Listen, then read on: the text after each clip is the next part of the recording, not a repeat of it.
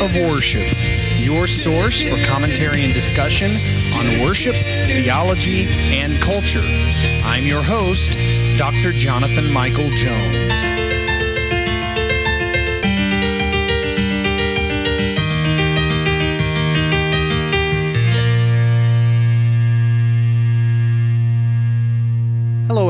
Everyone, and welcome to the Act of Worship podcast. This is Dr. Jonathan Michael Jones, and I am glad you have chosen to listen for these uh, next few minutes as I discuss uh, matters of worship, theology, and culture.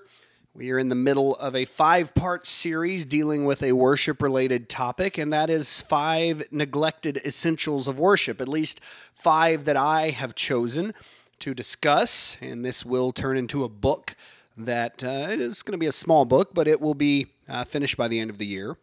Um, hopefully, out by next year. Um, and so we, we've discussed the Lord's table, uh, the kiss of peace, and then uh, um, last week I talked about lingo. And uh, so we're at the fourth one today.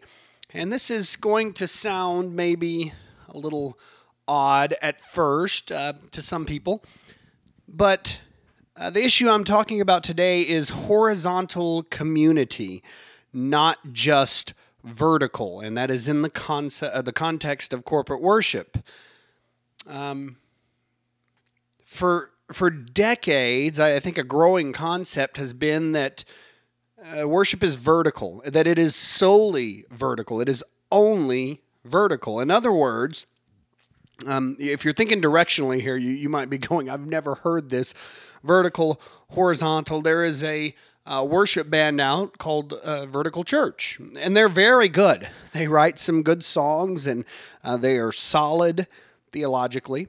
Um, and I'm not pushing back on the concept of vertical worship. What I am doing, is, what I'm talking about, is in addition to.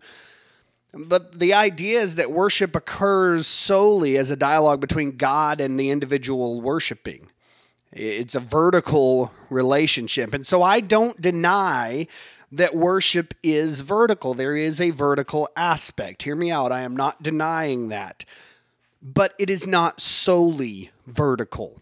There is a horizontal aspect to it. And by horizontal, I don't mean that God's people worship each other or that we worship earthly things or people or celebrities. I don't mean that.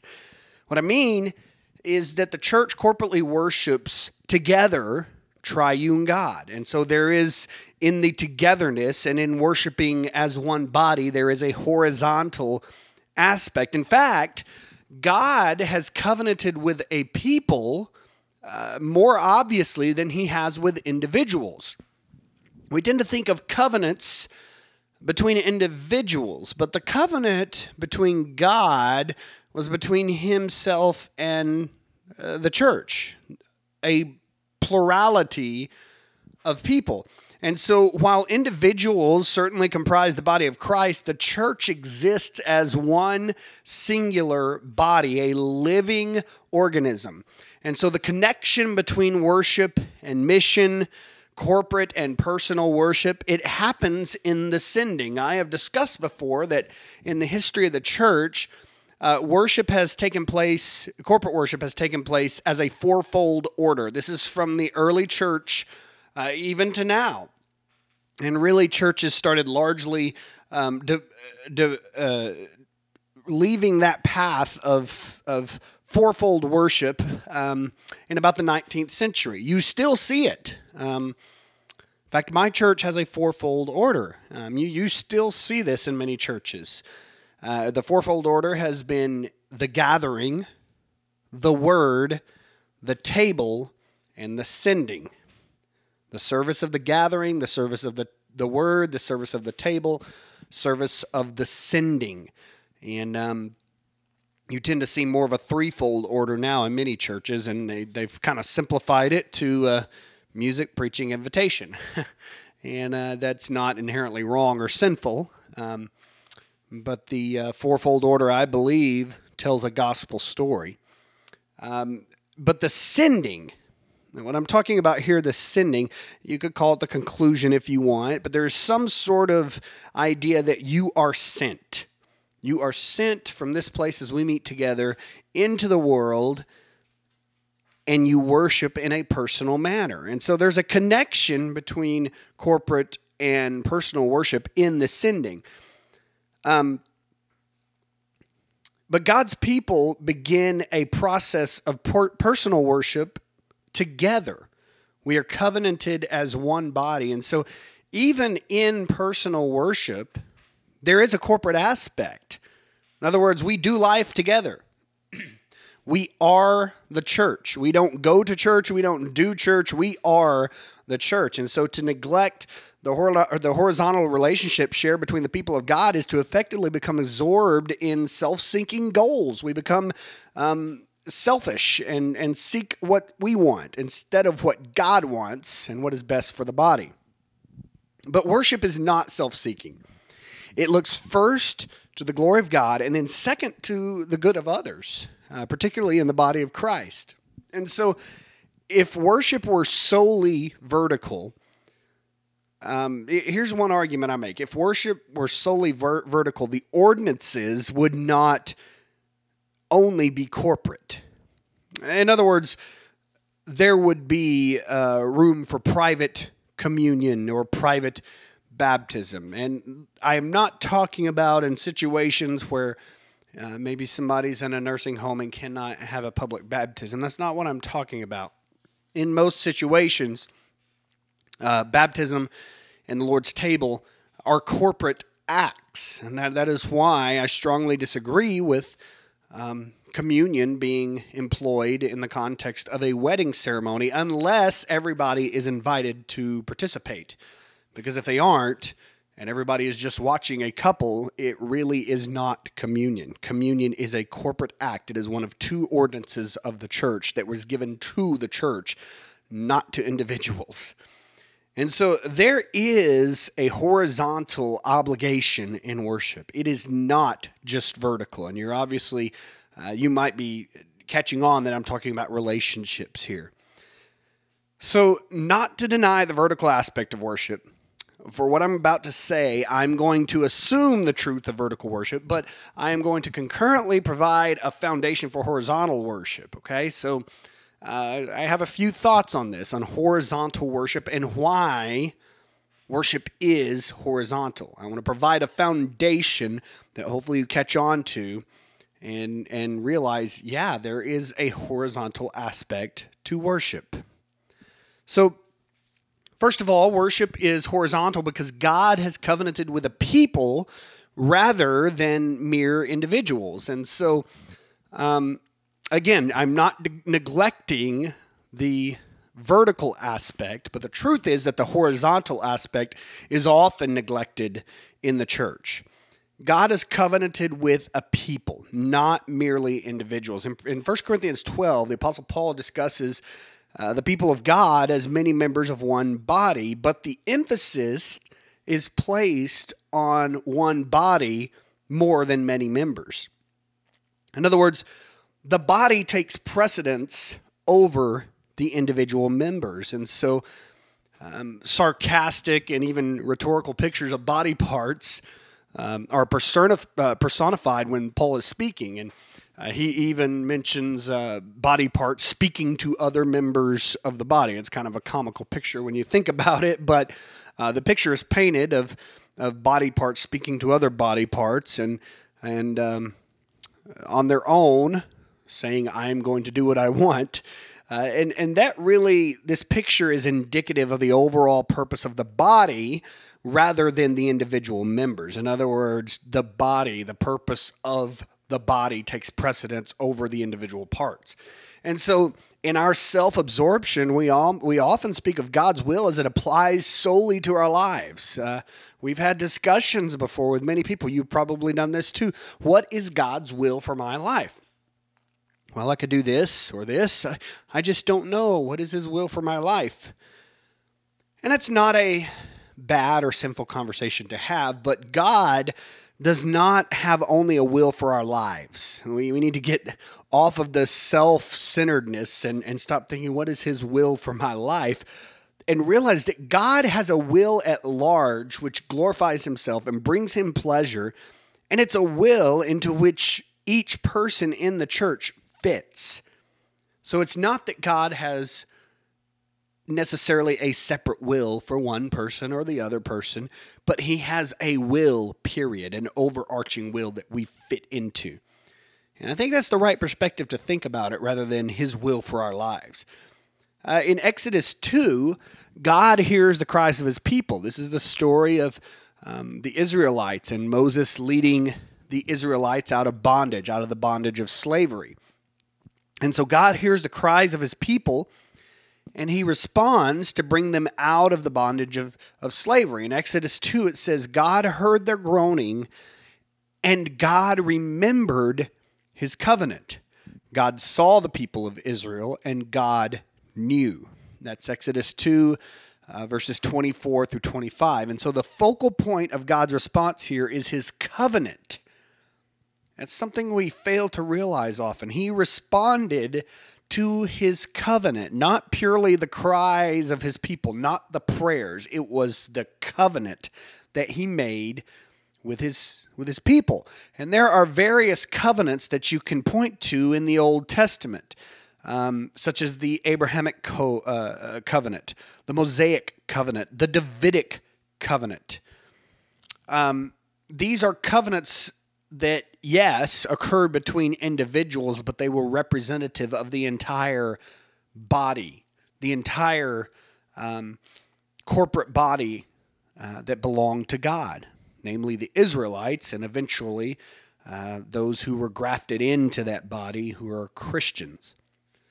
Um, these really were the extension of the overarching covenant of grace between God and his people, uh, which really was made permanent and perfect through the new covenant in Jesus Christ. But the covenant we need to realize is with a people, not individuals.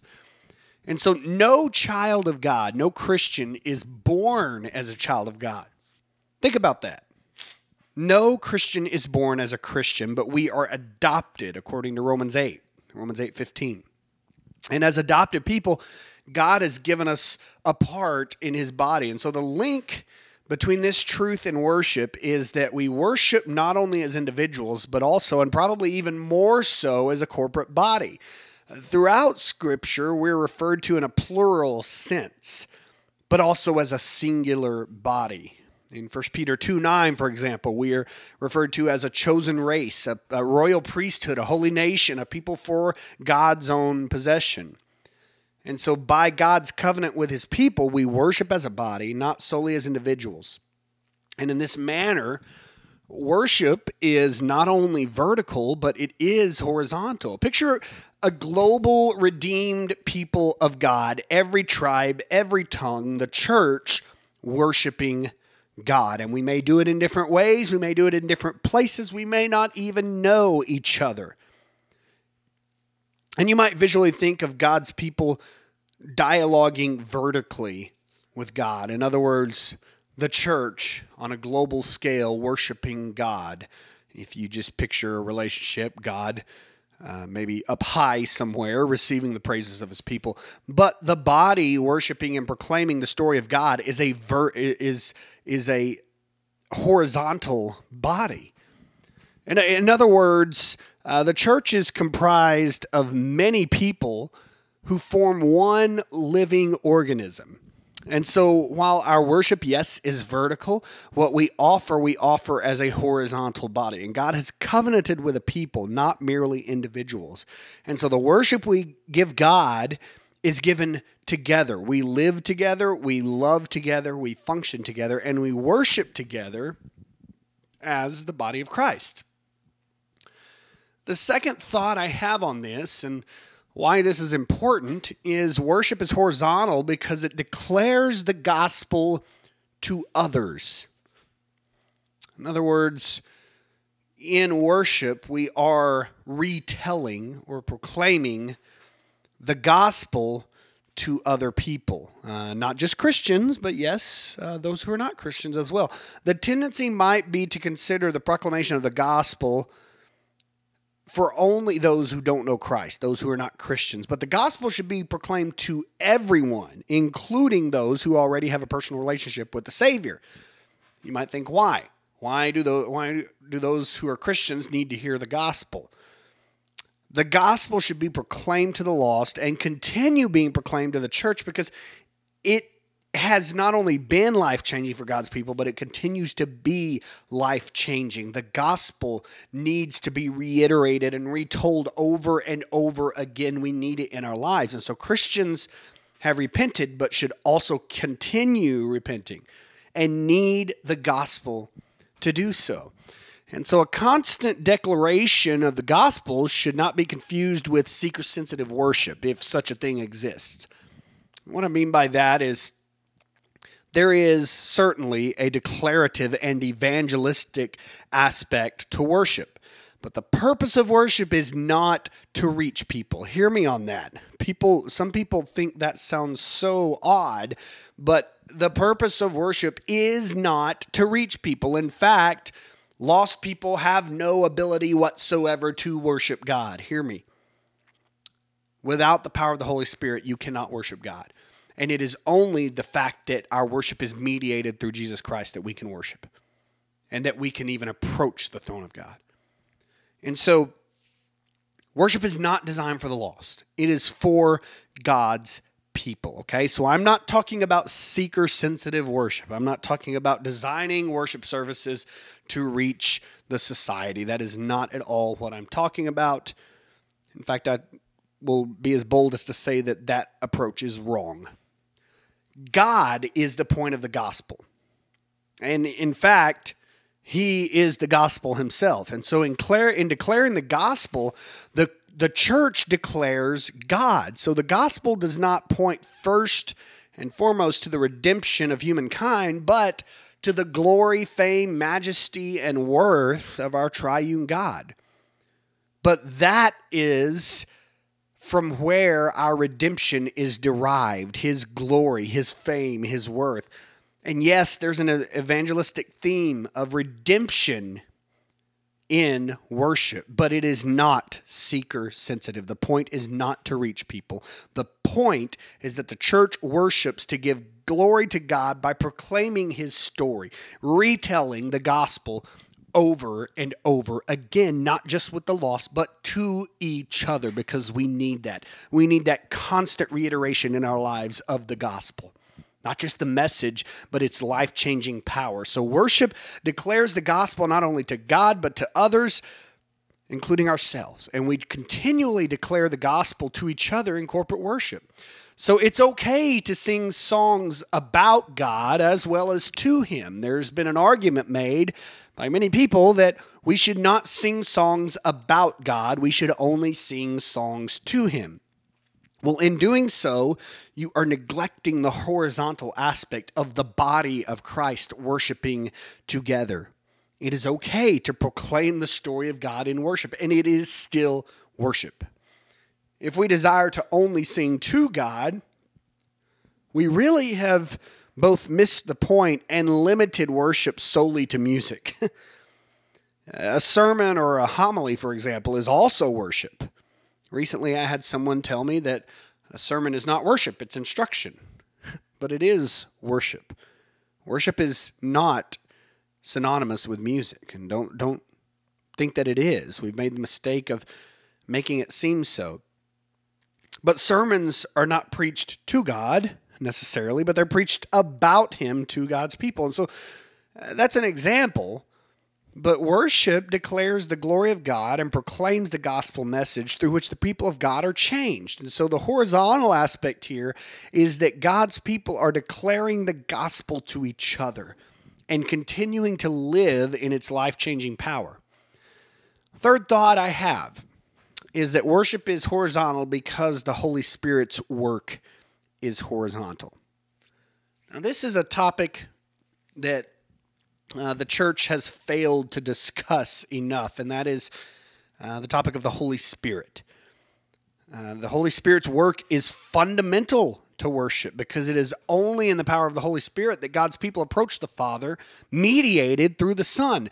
And so while God is the object of worship, we would be mistaken to consider ourselves as the subject. And what I mean by that is the ones who are working in worship. God is both object and subject. He is the one whom we worship and the one who works in our midst. He is both.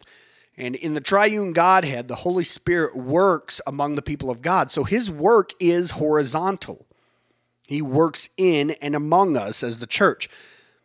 Preceded only by his love for both the Son and the Father, the Holy Spirit works in the church and out of love for her.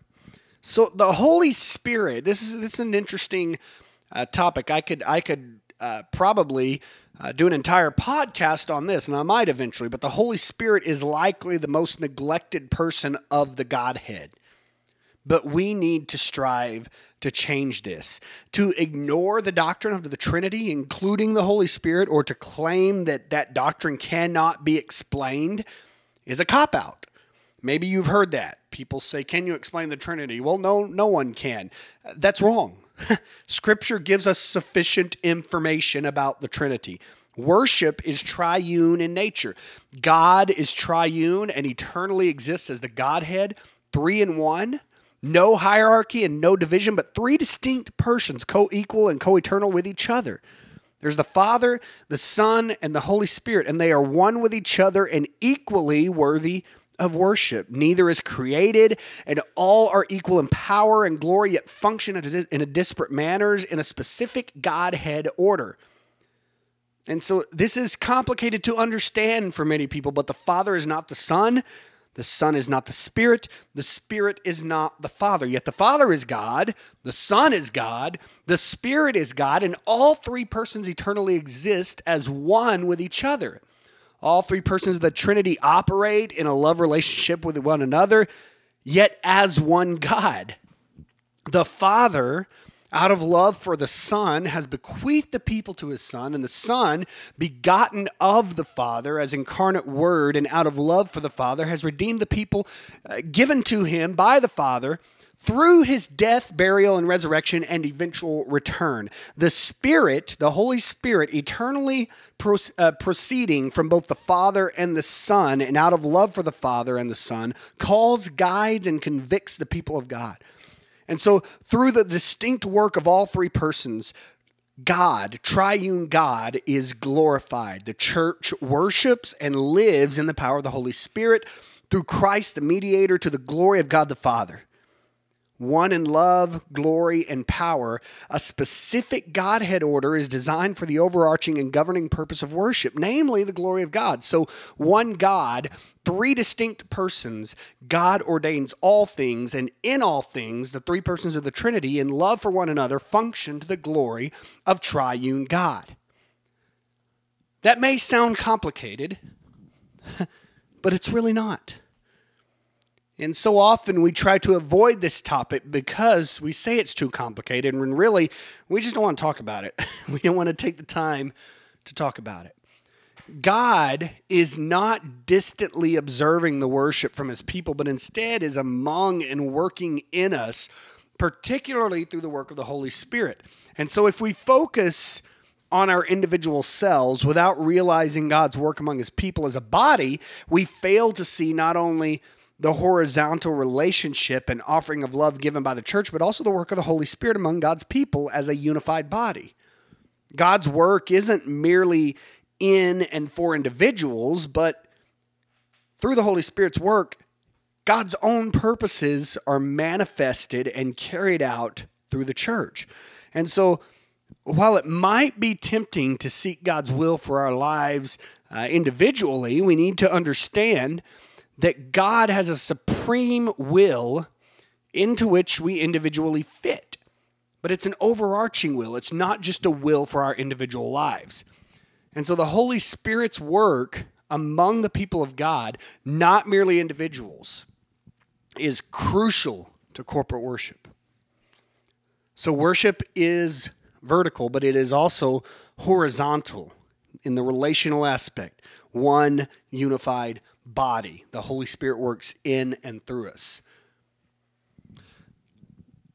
The final thought I have on all of this is that worship is horizontal because the church is the body of Christ. Uh, the body of Christ is most, most naturally a horizontal body. Um, uh, what I mean by that is, is it is comprised of relationships, not only with and in Christ, but also with each other. And I'm not talking about it, you may be thinking about a physical body laying down. That's not what I'm talking about. I'm talking about relationships with each other here on this earth. And so the church does not merely represent the body of Christ, but literally is the body of his of Christ. We are his hands and we are his feet according to the apostle Paul in 1 Corinthians 12. We are perpetually unified in Jesus Christ. Tertullian said that the church is already unified, so our job is not to create it, but to exemplify it. We possess the sole ability and right to worship God, yet it happens as a body, not just as individuals. And so I submit that corporate worship forms us as individuals. Uh, personal worship is derived then from corporate worship. The way we worship becomes the way we live our lives. You may have never thought of that, but I am suggesting that the way you worship is how you are formed in your personal life. And so, in a cyclic manner, the church worships corporately and thus is formed as individuals, as a part of the body of Christ, and then we glorify God together as a single unified body. Horizontal worship then lends itself to vertical worship presented to God by the church. And so, even in, per- in personal worship, God's people present their lives. And so, in this manner, we don't go to church, we don't do church, but we are the church and the body and bride of Christ. So you're getting a picture here that it's really about horizontal relationships. It's not intended for us to live life alone. We were not designed to do that. We can't do that. And anyone who thinks they can is mistaken and wrong. God has created us with individual purposes, but subsequent to his governing purpose, namely uh, his own glory. And so the church is a single unified body, and we worship as a single body. The key to unity is Jesus Christ and the shalom relationship which exists as a result. And so the church is a horizontal body comprised of horizontal relationships among the adopted people of God. So again, I am not pushing back on the idea of vertical worship, but I'm pushing back on the idea of solely vertical worship. In Christ Jesus, the horizontal nature of worship is evident. We are a body. It's okay to proclaim the gospel to each other, to even sing the gospel to each other about God. We're not worshiping each other, we are worshiping our triune God. And so we need to be faithful worshipers who do not neglect the horizontal.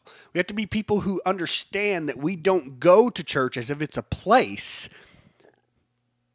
but we corporately are the church. Nowhere in the New Testament is the church considered a place, it is always a people. And so it is wrong for us to refer to the church as a place we go. That is not what it is. We are a people. And there's one church, one holy and Catholic church. I'm not talking about the Catholic denomination, I'm talking about the universal church. I believe in one holy and perpetually unified Catholic Church. That is who we are, that is what we are. We don't go to church, we don't do church, we are the church. So there is horizontal. Uh, there are horizontal relationships in the church, in the body of Christ, and together we worship as a with a as a, in a vertical relationship between us and triune God. But the Holy Spirit works in us horizontally. He works in and among his people. And so we should not neglect horizontal community. You cannot be a, um, a faithful Christian who neglects community with other believers. If you're a Christian, you are a part of the body of Christ. And as Paul said, can one body part say to the other, I'm going to do my own thing? That's a paraphrase, obviously, but picture your, your foot or your knee saying to the rest of your body, I'm going to do my own thing. That would not work out. So we are the unified body of Christ. There are horizontal relationships. The Holy Spirit works among us horizontally. And as a horizontal body, we worship God vertically. And so we should not neglect either, but often the horizontal aspect of corporate worship is neglected. And let us strive to change that. Thank you for listening. This is Dr. Jonathan Michael Jones.